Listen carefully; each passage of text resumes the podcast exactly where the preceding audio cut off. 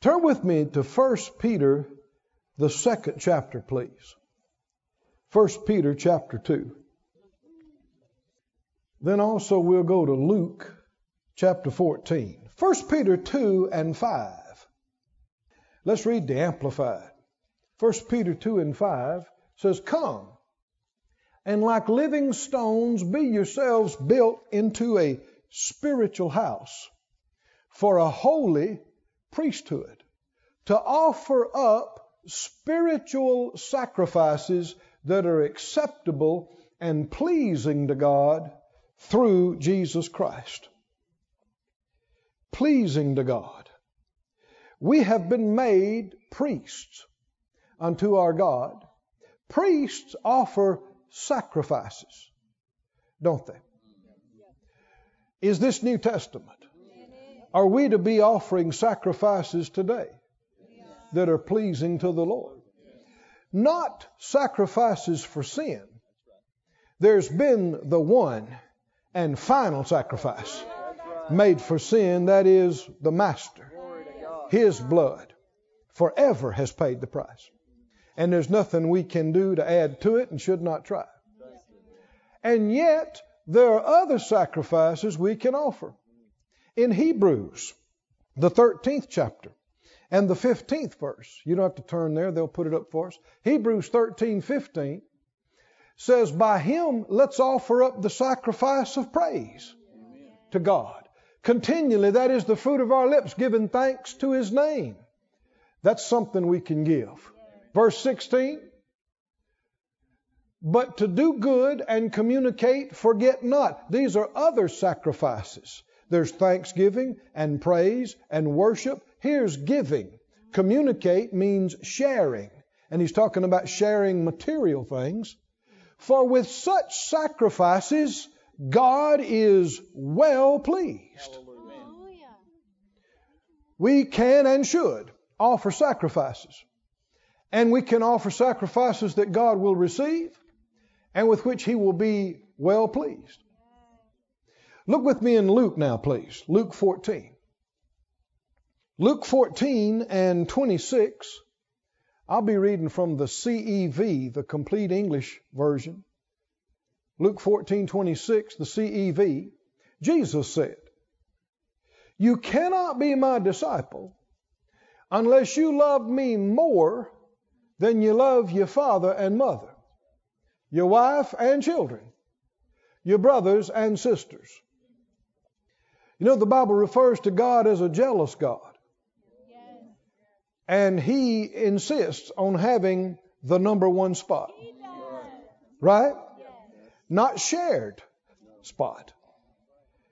I've had people want to fight with me over this and say, well, my family comes first and get in my face and shake a finger.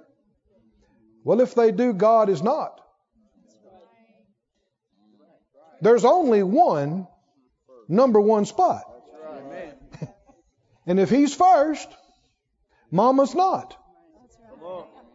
Your spouse is not. Your kids are not. Your grandkids are not. And if you put your kids first, you know what you're teaching them? To put theirself first. And their kids first, not God. And it's not good. If you put them first, you're teaching them. They come first, not God, not church, not the Word, not the things. They come first. And that's why a lot of kids have such a terrible time when they begin to go to school and in college, they're self centered. Everything revolved around them at home. And they think that's going to continue at school. And they're shocked when they begin to discover that other people have lives too and that not everybody thinks the world revolves around them. And sometimes when it doesn't, they can't stay and they won't hold a job. And you, I don't have to explain it to you. There's a lot of problems out there now because of people who don't know how to be happy working in the back.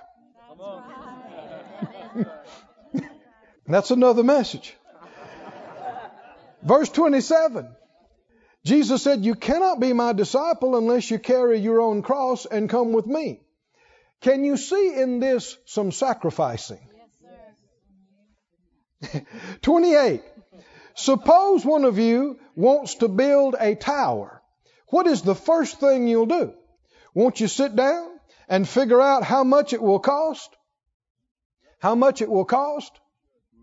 How much it will cost? What's going to happen? It's going to cost.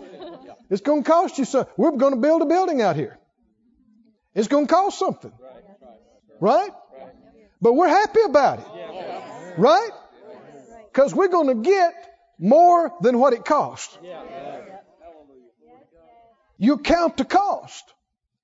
So we see that in order to follow the Lord, in order to be a, a committed Christian, it's going to cost you something. In fact, it's going to cost you a lot.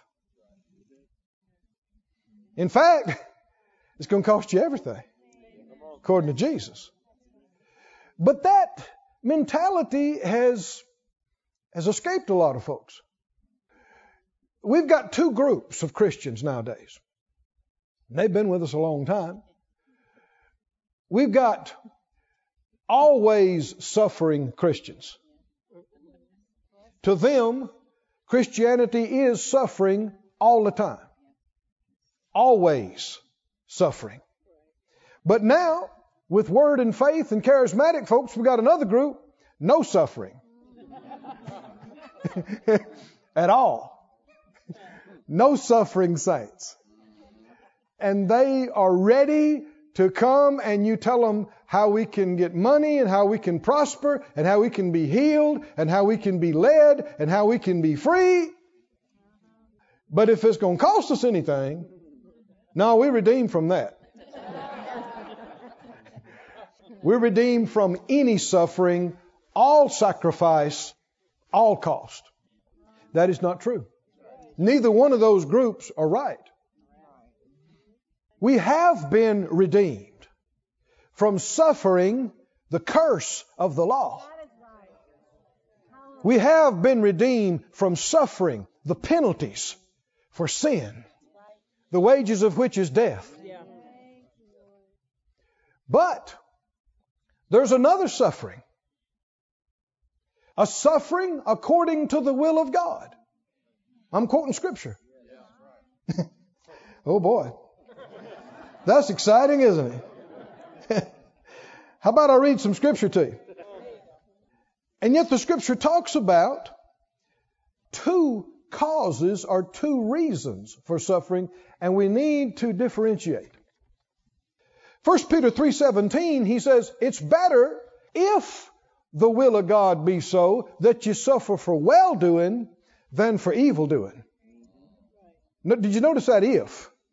It could be the will of God that you suffer certain things, but not that you suffer for evil doing, but that you suffer for well doing. 1 Peter 2.20. 1 Peter 2.20 in Amplified says, After all, what kind of glory is there in it if when you do wrong and are punished for it, you take it patiently? What good is that? But if you bear patiently with suffering, when you do right and what is undeserved, it's acceptable and pleasing to God. Now that sounds like those sacrifices that are well pleasing to God. There are two causes for suffering.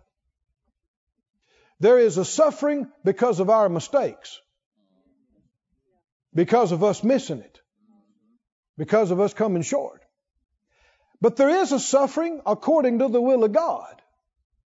But it's not suffering from the curse of the law. Primarily, it's suffering persecution. Anybody excited about this? Well, I know you're not quite there yet, but just, just hang on. This gets exciting. This gets extremely exciting. The truth will make you free. There is a suffering according to the will of God. 1 Peter 4:19 refers to it again. Now, if you want to get some more on this, take your time, sit down sometime and read 1 Peter and 2 Peter through carefully and slowly. And look for everywhere it says suffer and everywhere it says glory. Because the two are connected. 1 Peter 4:19 says, "Let them that suffer according to the will of God commit the keeping of their souls to Him in well doing as unto a faithful Creator. There is a suffering according to the will of God. Philippians 129. Philippians 129 says, For unto you it's given in the behalf of Christ not only to believe on him, but also to what? Suffer for his sake. Now, some people have emphasized these scriptures to the exclusion of others, and they believe everything they're suffering is for Christ's sake or for the glory of God. Being sick, being broke, being depressed, being a failure. But you'll find these things are mentioned specifically in the curse of the law that Galatians 3:13 says we've been redeemed from. And you know, Paul, when he was still Saul, met Jesus on the road to Damascus. And then the man of God went and ministered to him. He showed them, he said, what things he must suffer for his name's sake. And Paul gives a list in 2 Corinthians of a lot of the things he suffered. I mean, he talks about being beat uh, with sticks. He talks about being stoned. He talks about being shipwrecked. He talks about all kind of things. Something that is conspicuous for his absence. He didn't talk about being diseased. But did he suffer? Oh yeah. He suffered. He suffered a lot of stuff. But it was for the kingdom of God. And this is how you can tell what is according to the will of God suffering versus vain suffering and suffering for our own mistakes. We should not just lump everything together and go, well, if we're suffering, it must be the will of God. Oh, no. No, you and I both have suffered a lot of stuff simply because we missed it. It wasn't the will of God. It wasn't the plan of God. And we will get no reward for suffering it. But there is a suffering according to the will of God, doing something He told you to do, and it cost you to do it. Now, that suffering results in glory. In fact, the scripture says, if we suffer with Him like that, we shall also reign with Him. There's a qualification. Can you say glory to God? But do you understand one reason we're talking about this is that the idea of suffering or, or sacrificing or paying a price is kind of foreign to some folks in our circles today. I mean, if it gets to costing, they feel led to change churches or move or or relocate or something. Here's how you can tell. If it is a suffering according to the will of God, well, let me back up. All you got to do is ask yourself this question Who's benefiting from my suffering?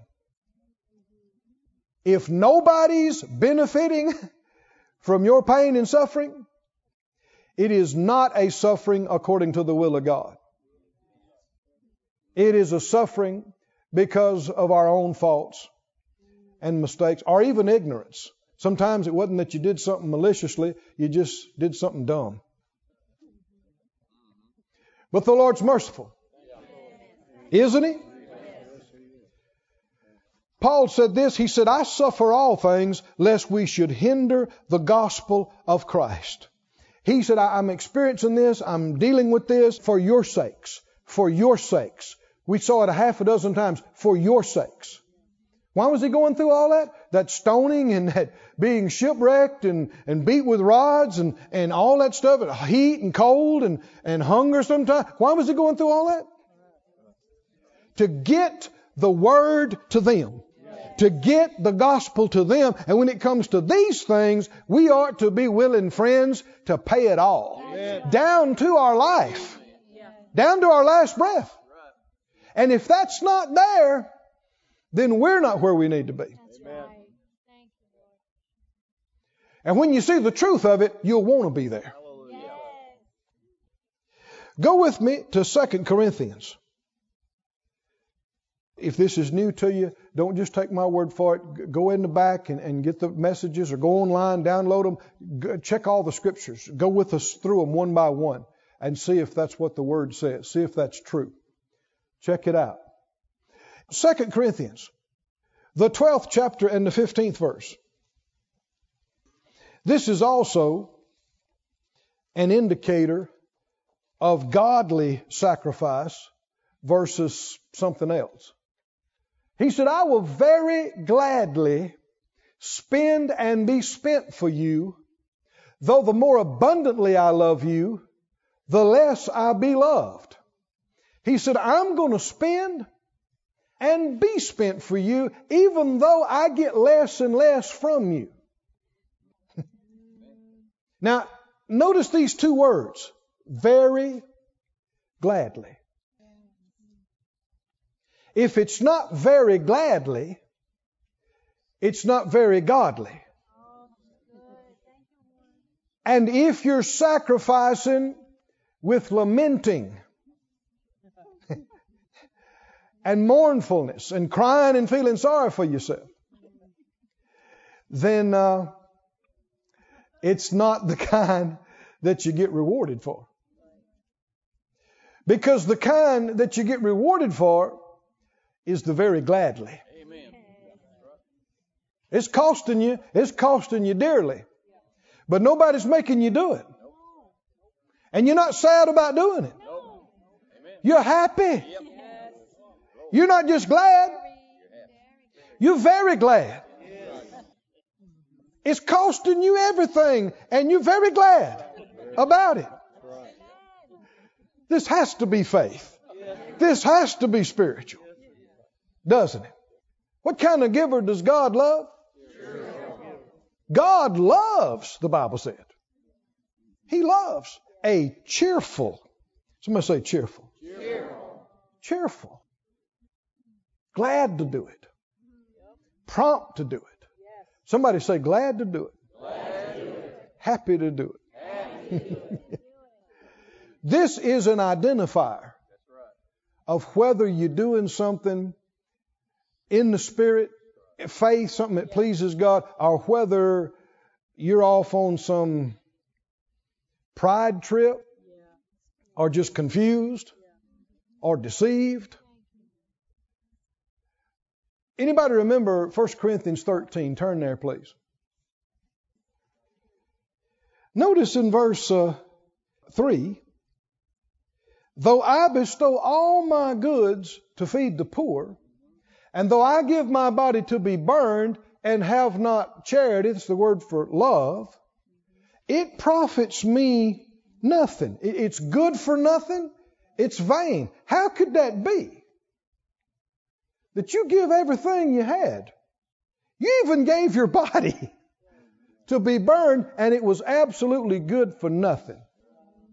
How could that be? Because you're giving it, obviously, for the wrong reasons. And it comes back to a self centered thing. I'm amazing. I'm going to sacrifice everything. It's hard. but I'm going to do it. And in their mind, even if they don't say it, they're saying, I am some Christian. I am super spirit. And if that's what's driving you, and if you're giving because of who's going to find out about it, and what they might say, and what they might think, and love is not your motivation, they might get some good out of it, but you get nothing. You'll get no reward, no benefit at all. Profits, nothing. How can you tell that you're not doing that? We just saw it. If somebody is benefiting and the burden's coming off of them and their need is getting met, and you care about them, even if it's cleaning you out, it's making you happy. Hmm? You're not putting on some spiritual front for somebody. If nobody knew it, you don't care. Because the main thing you wanted is happening. They're getting relieved. Their needs are being met. They're being helped and taken care of. And that makes you happy. Happy. Happy. And you will spend and spend and spend and be spent, and you will do it very glad, very gladly. Why? Here's the great truth, friends. It's because you value them so much more than you do the stuff. And you actually are treating them better than yourself. You're preferring them. You'd rather they had it than you did. Because you love them. And this is not just supposed to stop with your kids.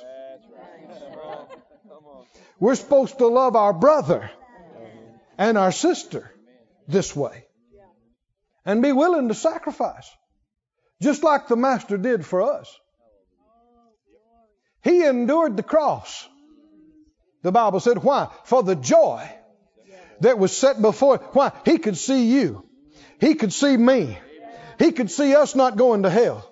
He could see us having a place with Him and with the Father. He could see our sins paid for and taken care of. So He could deal with anything. He could suffer it all and have the strength to do it. Because there's nothing more powerful than love. Love makes you strong. Love makes you so strong the devil can't do anything with you. There's nothing stronger in the universe. Because God is love. Can you say amen? amen? Go with me, please, to Matthew, the 13th chapter. Matthew 13. Sacrifice, in many people's mind, is associated with sadness. And that's wrong. Godly, the godly kind of sacrifice that he's talking about is associated with joy. Well, we're going to have to sacrifice. Sorrow, sadness, loss. It's so hard. Well, why would it be so hard? Look at this in Matthew 13. Matthew 13, 44, Jesus said, Again, the kingdom of heaven is like unto treasure hid in a field, the which when a man has found it, he hides it. And for what? For what? For what? He's so excited. Why? He's about to spend every dollar he's got.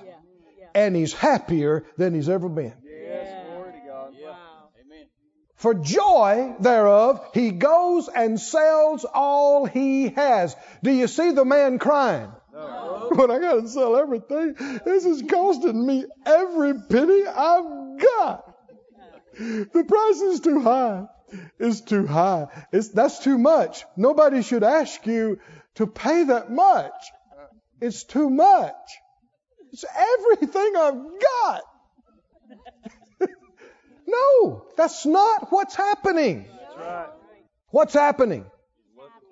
He's more excited than he's been. And it's costing him every dime he's got, and he's excited. Y'all ever see those car auctions on TV? I saw guys all over the place go, yeah. There's two or three of them that's real famous, and and now they got these HD cameras and you can watch these cars. I was watching that a while back and there was this 60s vintage car that they brought through. Bidding took place on it. And finally, it sold for over a million dollars. And it was virtually, I don't think it was drivable on the street. It's a 45 year old car that you probably can't even drive on the street. And they showed the camera to the guy that got it, and he's about jumping up and down. He is just ecstatic that he just paid a million dollars for this 45 year old car you can't drive on the street. Now, there's a lot of folks that would look at that and they would say, that's crazy. That's crazy. Ain't no way that pile of uh, bolts is worth a million dollars. To him it was. to him it was. Not only did he pay a million dollars, he did it glad. He was happy to give them his money. Because he gets to take this 45 year old car that you can't drive on the street home. What's the value of something? The value is established by what somebody's willing to pay for it. Jesus has proved our value to him. Hasn't he? There might have been some angels shaking their head when he bought us. Thinking, you got to be kidding me. How much is he paying for them?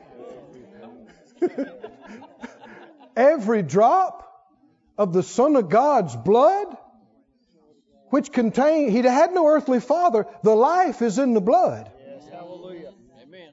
The life of the Son of God, he paid every drop to buy them.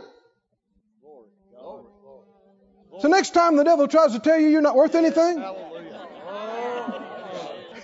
you say, well, please tell me why that the master paid the biggest price that's ever been paid for anything in the universe. For us. It sets our value eternally. Now, a lot of people don't believe it. They haven't accepted it. They don't act like it. But it's true. He has proven our value to Him by what He was willing to pay to get us. And it's a done deal for anybody that'll receive it. The question remains what's his value to us? How much are we willing to pay for him, for his things? Now, we don't have to pay for salvation, that's bought and paid for. But where you, your treasure is, that's where your heart is too. And what do we value? Jesus is saying the kingdom of God, the kingdom of heaven is like this. It's like this man who found this treasure. And because he was so ecstatic and so overjoyed about it, he went immediately and sold everything he had to come back and buy it. And he was very glad to do it. Wasn't he? The next verse says again, the kingdom of heaven is like the merchant man seeking goodly pearls, who when he had found one pearl of great price, he went and sold all that he had. Say that loud. All he had. All he, had. he keeps saying all he had. All he had. Now our text in Luke 14 talked about that. He said, unless you're willing to forsake all you have and follow me, you can't be my disciple. What does that mean? I have to be valuable enough to you that you will pay whatever it costs. Everything. To follow me and be with me and obey me and find and do my plan. That has not been the case with millions. It is actually the revealer of the true and the false. Jesus talked about the hireling, didn't he? He said, when the wolf comes, what does the hireling do? He's out of there. Why? Because he's only there for the paycheck. Right? And he is not endangering his life with a wild animal over somebody else's sheep. what does he value? He values himself and whatever pay he can get for himself. And if he's not getting paid, and if it could cost him something, he's out of there. He's gone. And Paul challenged false apostles. I want you to, to read about it. One of the reasons why he did some of the things that he did was, he said so, to uh, challenge the false guys. In 2 Corinthians, turn there, the 11th chapter, 2 Corinthians 11. Paul had said on more than one occasion, he said, me and Barnabas and others, he said, don't we have a right to be supported? Don't we have a right not to have to work secular jobs, but for you to support us? He said it. He said, the labor is worthy of his hire. Don't muzzle the ox that treads out the grain. He quoted different scriptures to him. He said, but because of what's going on, I'm not going to take anything from you. And he'd go to places, and apparently for periods of time, he would be there with them, no salary, no pay. And he did jobs on the side. And yet he told them, he said, You are to support us. So why is he doing it? There are more than one reason, but here's one.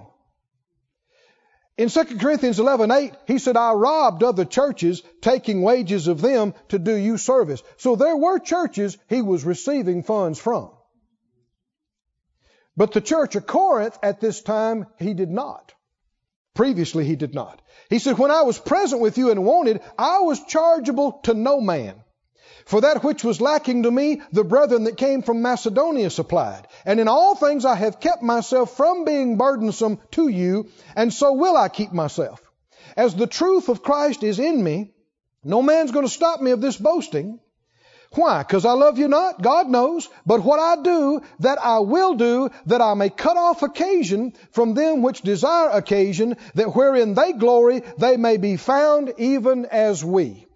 He was talking about false apostles. And he was saying, okay, they're an apostle like me, let them do what I do. Let them work three years with no pay. Let them show it. Prove it. Why? Because he knew the reason they're there is to get the money. And if it's going to cost them something, they're gone. And this is true. I don't care whether it's a, a preacher or whether it's a layperson. The same is true with everybody. You find out when it starts to cost you something, you find out if you're a hireling or not. You find out what you love by what you're willing to pay. Go to Genesis, please. Jesus said uh, you should count the cost.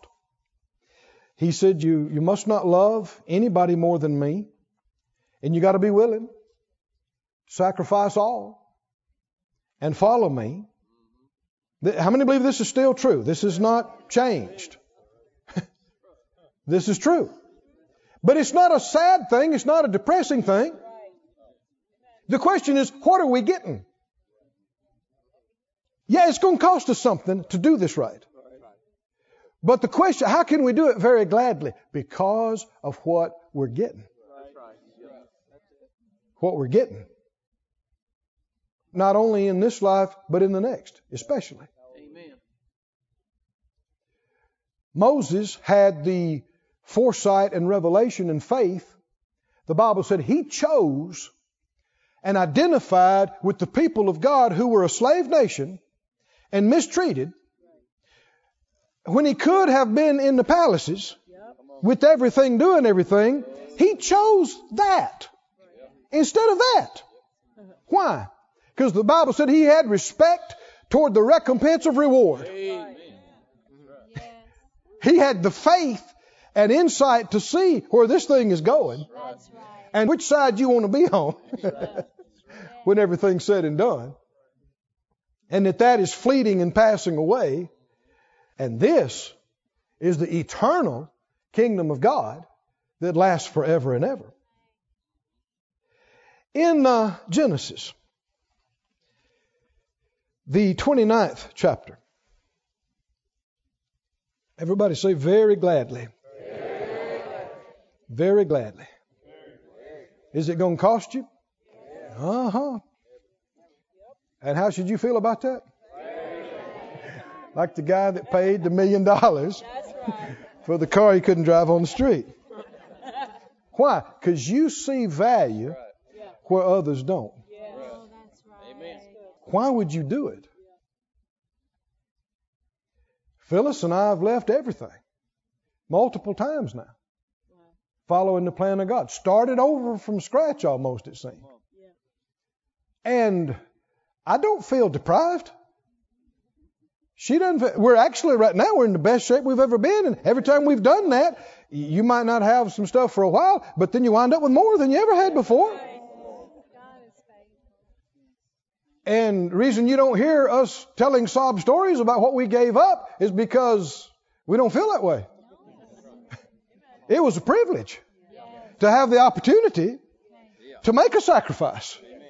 Right?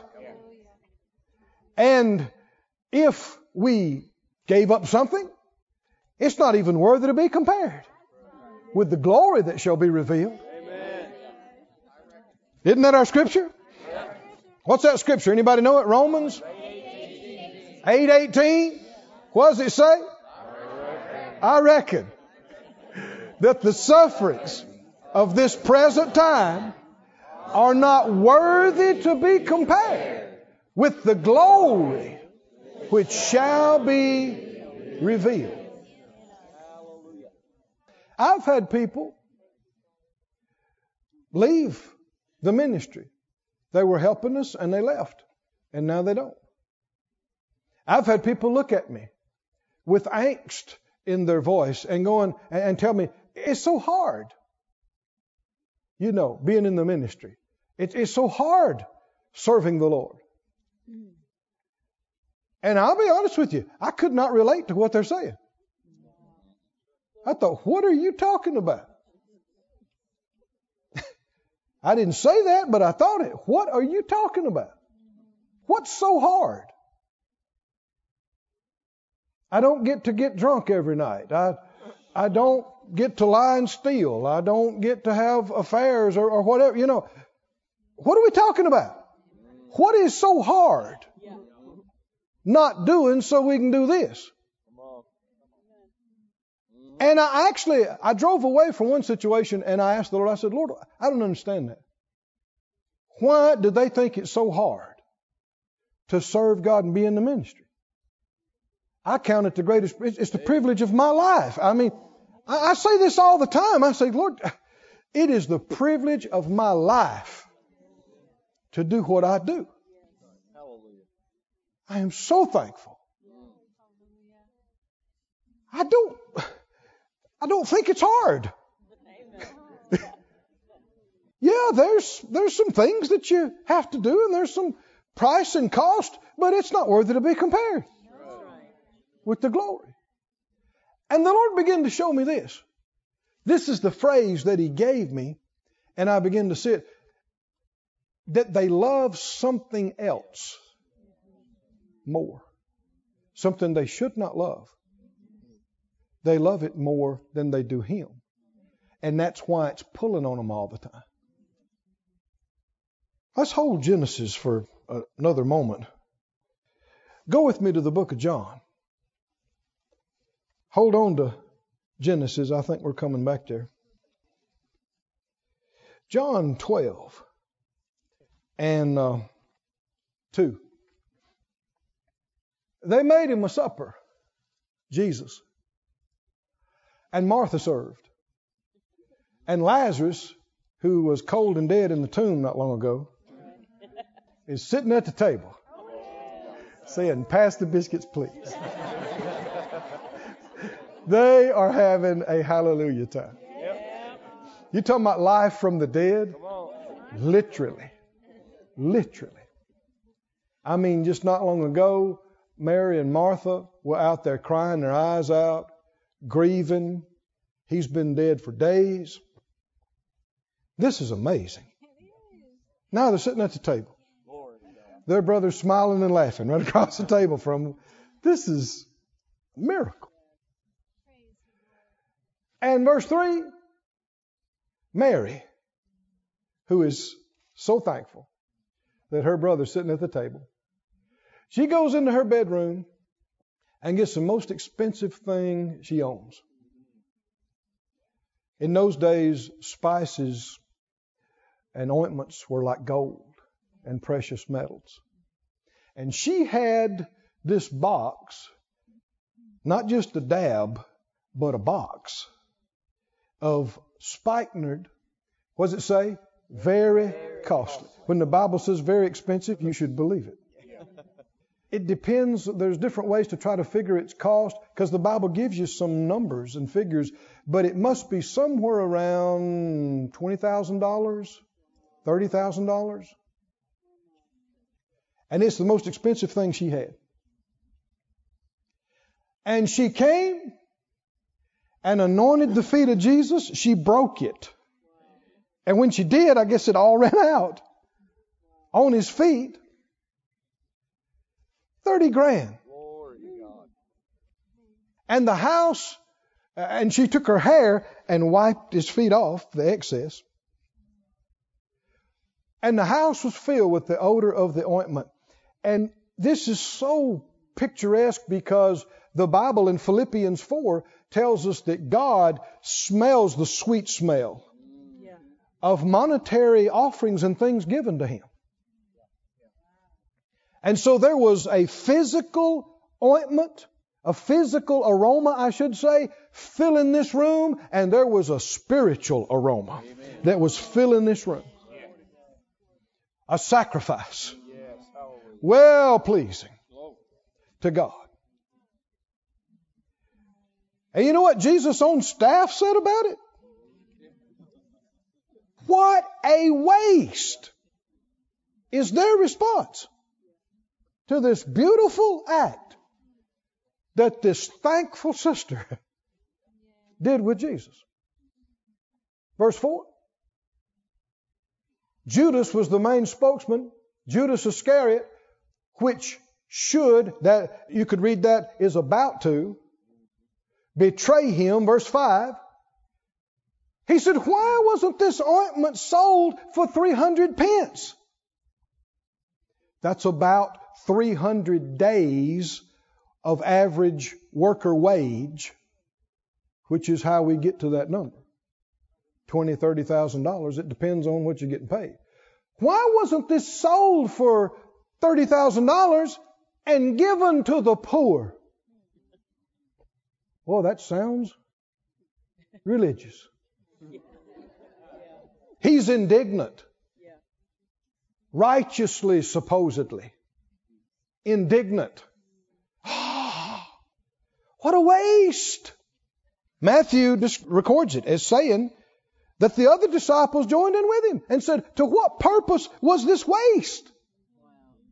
Wasted on who? Jesus' closest staff are saying this was wasted. Just dumped on Jesus' feet. That's a waste. That's a waste. It's a waste. Wasted on Jesus. Wasted. This could have been given to the poor. Hear the subtlety of the devil. The devil quotes scriptures. The devil talks about doing good works. Devil talks about helping the poor. and it's a wrong, bad spirit behind it. Judas said that not because he cared for the poor. He didn't care about the poor. And yet he's talking about this should have been given to the poor. Next time somebody starts talking about they, they should do that for the poor, just stop them and say, What are you doing? Because if you're not doing anything and you're saying what they should be doing, you are a hypocrite, a judging hypocrite. Well, if I had all that money, oh, whoa, whoa, whoa, whoa.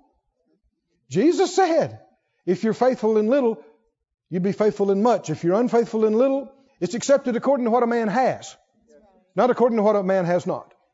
So don't try to talk that and say that. No. You're not held accountable for what you don't have. But if you're not doing anything with what you have, don't say one word about anybody else doing anything with what they have. Unless you want to be like this guy. He didn't care about the poor. He's a thief. And he had to bag.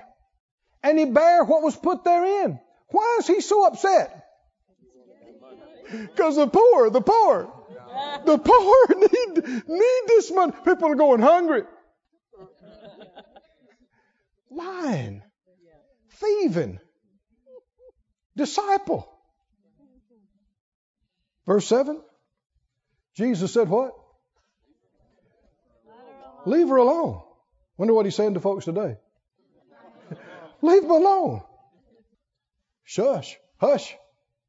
Leave them alone. Go to Matthew. Notice this. Matthew 26. 26, 13. What are we talking about? Was Mary, did Mary sacrifice something? She could have bought a new chariot with this.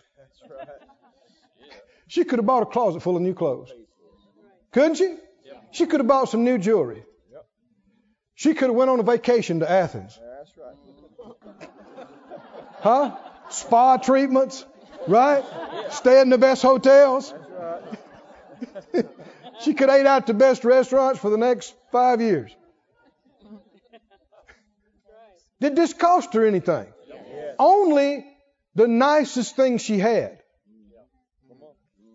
Only the best she had, the biggest she had. Why'd she do this?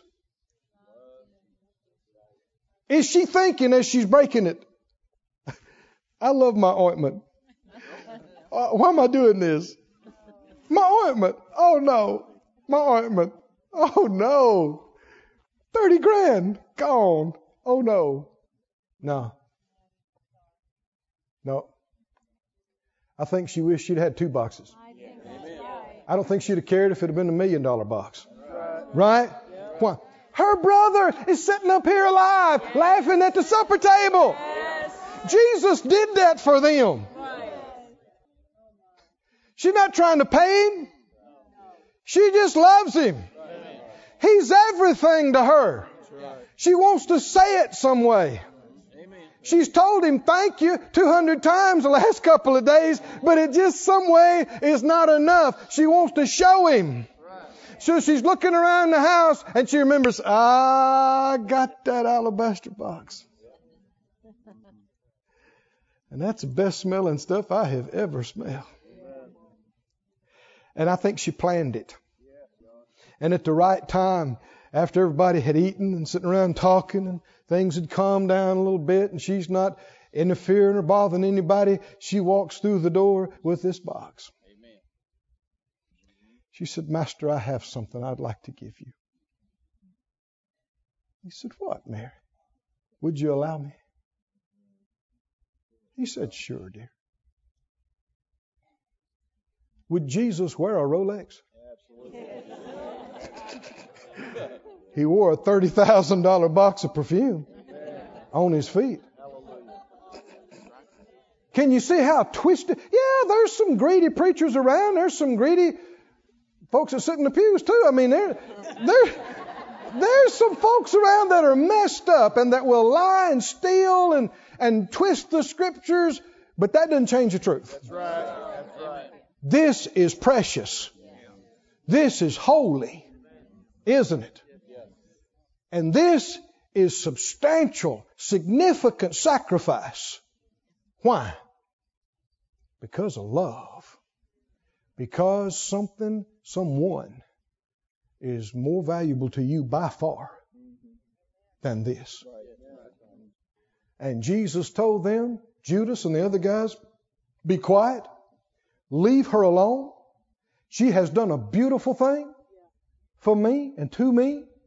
And verse 13 of Matthew says, wherever this gospel is preached, we're talking about it. Yeah. All these years later yeah. in Branson, Missouri. yeah. Hallelujah. Wow. So his word comes coming to pass. Wow. In the whole world that this woman has done is going to be told yes. for a memorial of her. Verse 14. Then, now I want you to notice that the Lord brought this to my attention just last week. I'd seen glimpses of it before, but not as strong as now. The word then here means Literally, at that time. At what time? What's verse 13? What happened with the alabaster box? Verse 14, at that time, Judas went to the chief priests. Did you see this? They're connected. The woman giving the box and him going to betray Jesus are directly connected. At that time.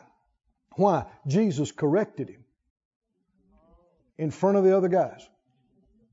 And it was the last straw for Judas. The 30 grand he didn't get to steal and being corrected in front of the other guys. That was it. At that time, immediately, he went to the high priest, chief priest, verse 15, and he said, he approached them. They didn't approach him. He went to them. And you know what he wants to know? How much will you give me? How much will you give me? And I'll turn him over to you.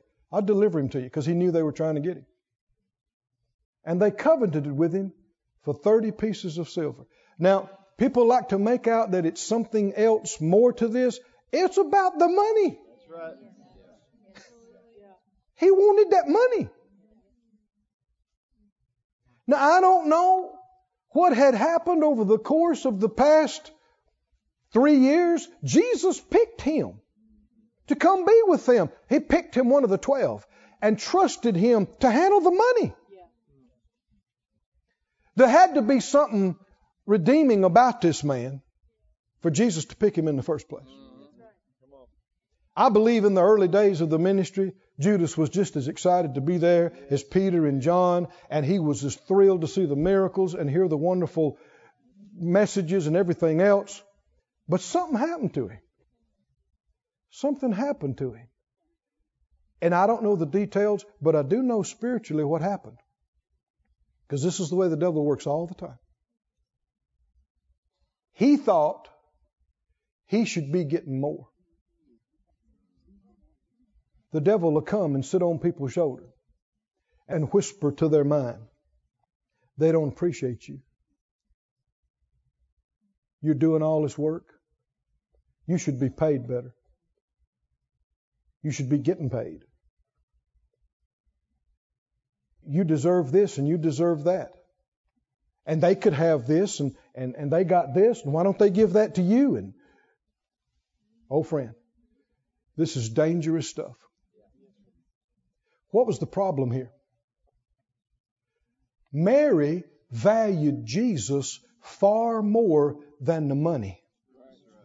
Judas valued the money far more than Jesus. It's ugly, but it's reality. And the Bible says the love of money is the root. It's where it starts. The root. Uh, some translations say of all kinds, all manner of evil. And friend, the enemy comes and lies to people and starts, you know, planting it, and he'll work on people for years with that discontent and that dissatisfaction, and I deserve more. He tries to do it people in their marriages, people in their work. You deserve to be treated better. You deserve to be paid better. Friend, when you hear that kind of thing, you need to do what Jesus did. When Peter came, Jesus told him he was going to the cross, going to be crucified, and, and Peter took him aside and said, No, no, no, no, Lord, this shall not be to thee. The margin says, He said, Pity thyself. What's he saying? That's too high a price to pay, Jesus. For you to be crucified? No. No, no, no. That's too much. Too much. What did Jesus say? Get behind me, Satan. Why? There's nothing too much to pay for what we're doing.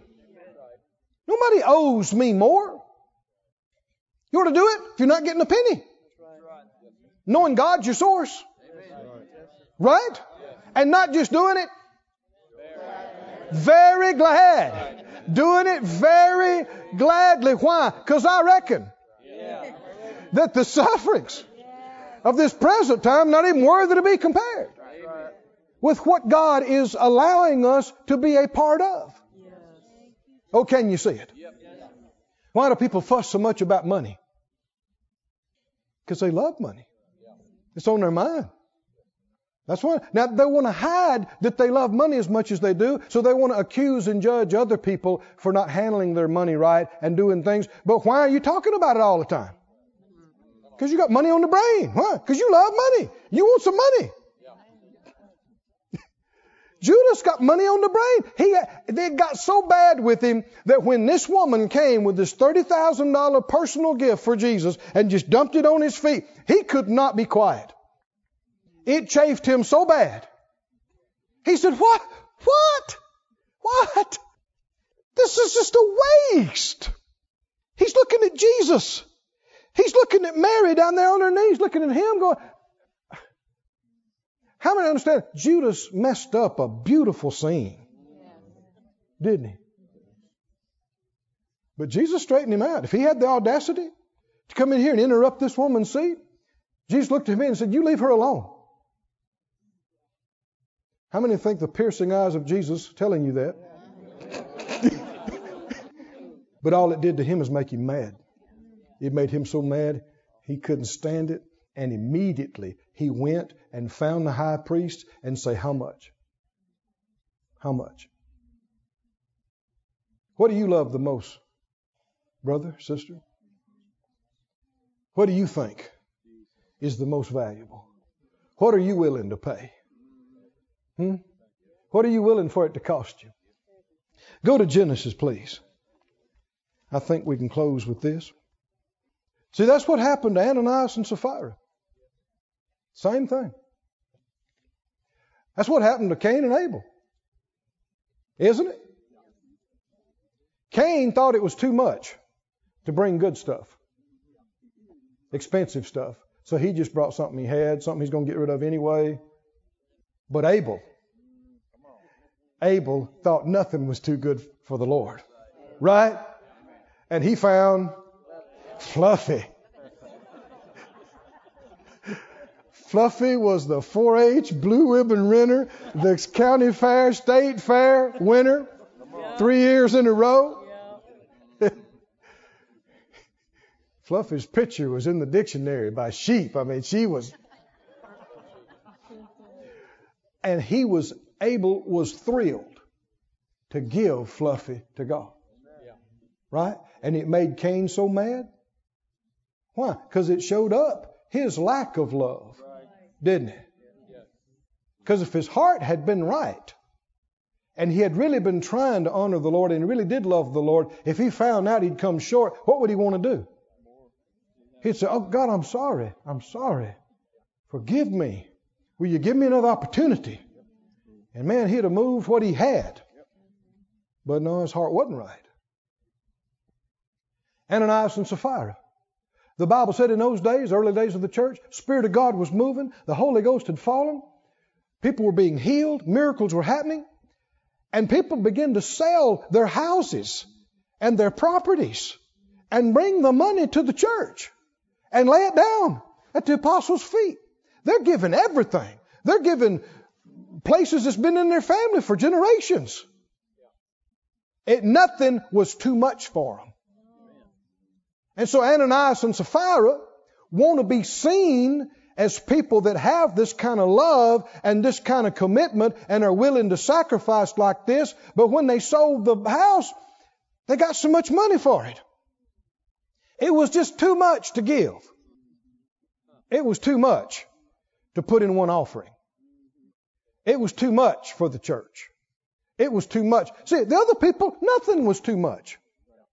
But with them, it was too much. And so they lied about it. And they got judged. Oh, but friend, when you love Him and His things, and that love is what's motivating you, you hardly even notice the cost. Are y'all with me, friends? You, you're like, I'd be glad to pay more. Why? Because of what you're getting. Genesis, are you there? I think this portrays this so beautifully. Genesis 29. down about verse 17 or so. Jacob, you know, had had gone away and was with uh, his sneaky lying Uncle Laban. and uh, you know, you think about this. What did Jacob do that he had to leave home for? Sneaky, lying, tricky, and he's reaping hundredfold. Sneaky, lying, tricky with old Uncle Laban. and he kept missing the fine print on the contract. and, and it kept costing him. And Uncle Laban had two girls Leah, the oldest, and Rachel. And boy, Jacob loved Rachel. And he said to Uncle Laban, he said, I will serve you seven years for Rachel, your younger daughter. Verse 19. Laban said, It's better that I give her to you than that, I should give her to another man. Stay with me. And uh, they agreed. They didn't have a marriage the next day. What's the agreement? Somebody say seven years. Seven years. of your life. Right? Verse 20. And Jacob served seven years. How many? Seven. Not months. Years. Seven years. Got plenty of time to get out the invitations. Plan everything. Seven years. I want you to notice that last part. What does it say? What does it say? What does it say? They just seemed to him like a few days. What has the power to make seven years seem like a few days? For the love he had for her. He was so smitten. He was so struck until somebody came and said, How long you working for Laban to get to marry Rachel? Only seven years. and already got two behind me, so I'm basically there. Just five more little short years. And I get Rachel. Why do people think it's so hard? Why do people think it's so long? Oh man. I've been serving on the clean team for three months. I've been in the parking lot for three years. Is that a problem? I've been serving the Lord nigh on 20 year. It's been a long, hard road. And we came up the rough side of the mountain. And about that time, it's time to tear up, you know. You go, nobody knows what it's cost me. That's not okay. That's acting unworthy that you were asked and invited and allowed into the greatest thing in the universe. If you saw right and you thought right and you loved him. I said, and you loved him. Like Mary loved him, you would very gladly spend and be spent and the years would pass by like telephone poles on the highway. Come on, are you listening? And they would seem like a few days of your joy in serving Him, knowing that it's just about to get way better than it is down here. Oh, friend, let's get our mind renewed. Let's quit talking all the junk and let's don't let the devil do to us what he did to Judas infect your mind with this self pity, and I deserve more. And I should have, because when you start talking about how hard it is and how much it's costing you, that's what's going on. It's not that it's so hard, is that you don't love it enough. You don't love God enough. You don't love His things enough. You love something else. And that's not good, friend, because all the things that are in the Bible said, love not this world, neither the things that are in this world. Why? Because it's passing away. It's leaving here. It's rusting. It's rotting. It's fading. Oh, but he that does the will of God, the Bible says, abides forever. He said, I should read this scripture to you. He said that if you suffer with him, you qualify for something. Can you say amen? You believe it? 2 Timothy 2 and 12. You don't have to turn there. They'll put it up for us. 2 Timothy 2:12. If we what? Suffer, we shall also reign, reign with him.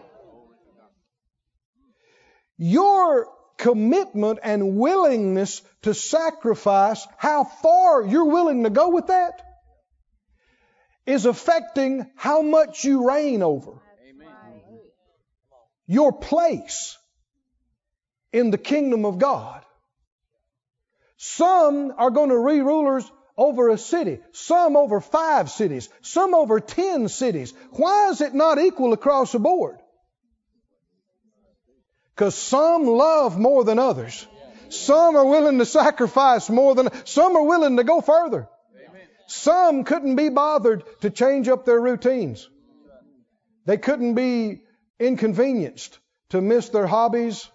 They had no time for the church, no time for the ministry, no time, couldn't spare any money to help with the gospel or anything. And decades turn into a lifetime and it's time to leave. And your opportunity is passed. Others, others got up early and stayed up late. Others spent every dime they had and believed for more. Come on, are you listening? Others spent it all and did it all and gave it all. So it's only right that they have a different place. Don't you think that's only fair? That's only fair. That's only right. That they have a different place in the kingdom. Can you say amen? You know, the disciples gathered around Jesus in Matthew 19, and when the rich young ruler missed his opportunity, what was the problem with him? You're asking too much. And they said, We, in Matthew 19, 27, we have forsaken all and followed you. What shall we have? Verse 28, Jesus said, You that have followed me in the regeneration. Uh, Luke says, You that have continued with me in my temptations. Did it cost the disciples to follow Jesus? Oh man. And after he was gone, it cost them. Some of them wound up getting crucified like he did. It cost them. But was it worth it, you reckon?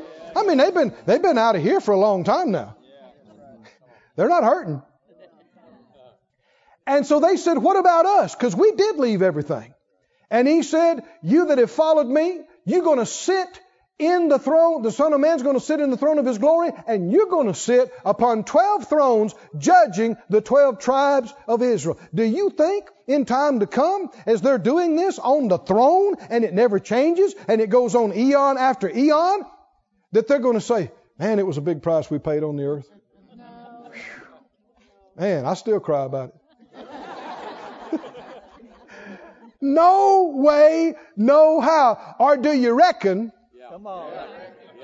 Do you reckon they'd say that the sufferings of this present time are not even worthy to be compared with the glory that shall be revealed? Stand on your feet, everybody. Glory to God. Somebody say, Glory to God. Oh, let's lift up our hands. Let's lift up our voices. Let's tell the Lord what He means to us. Oh, Lord. Lord, I want some alabaster boxes so I can pour them on your feet. I know what we do for your body, we do for you. Said out loud, Lord, I love you. Just tell him in your own words. Just tell him. Say, Lord, I, I worship you. You're everything to me. I, Mary is not the last one that loved you like that. I, I love you. Everything I have is available to you. Everything I am, everything you've given me and put under my hand, put it within my ability. It is at your command. It is available to you night and day, anywhere, anytime. Nothing is too much to ask. Everything I have, I have because of you. Life and breath, awareness of mind, every opportunity, everything is because you gave it to me. Because you love me and gave yourself for me. I do love you and am willing to give myself to you. Oh, hallelujah. Oh, thank you, Lord. This ministry has been brought to you today free of charge by the partners of Moore Life Ministries and Faith Life Church. If you would like to help send this word to others at no charge, you can become a word sender today. For more information, visit our website at moorelife.org.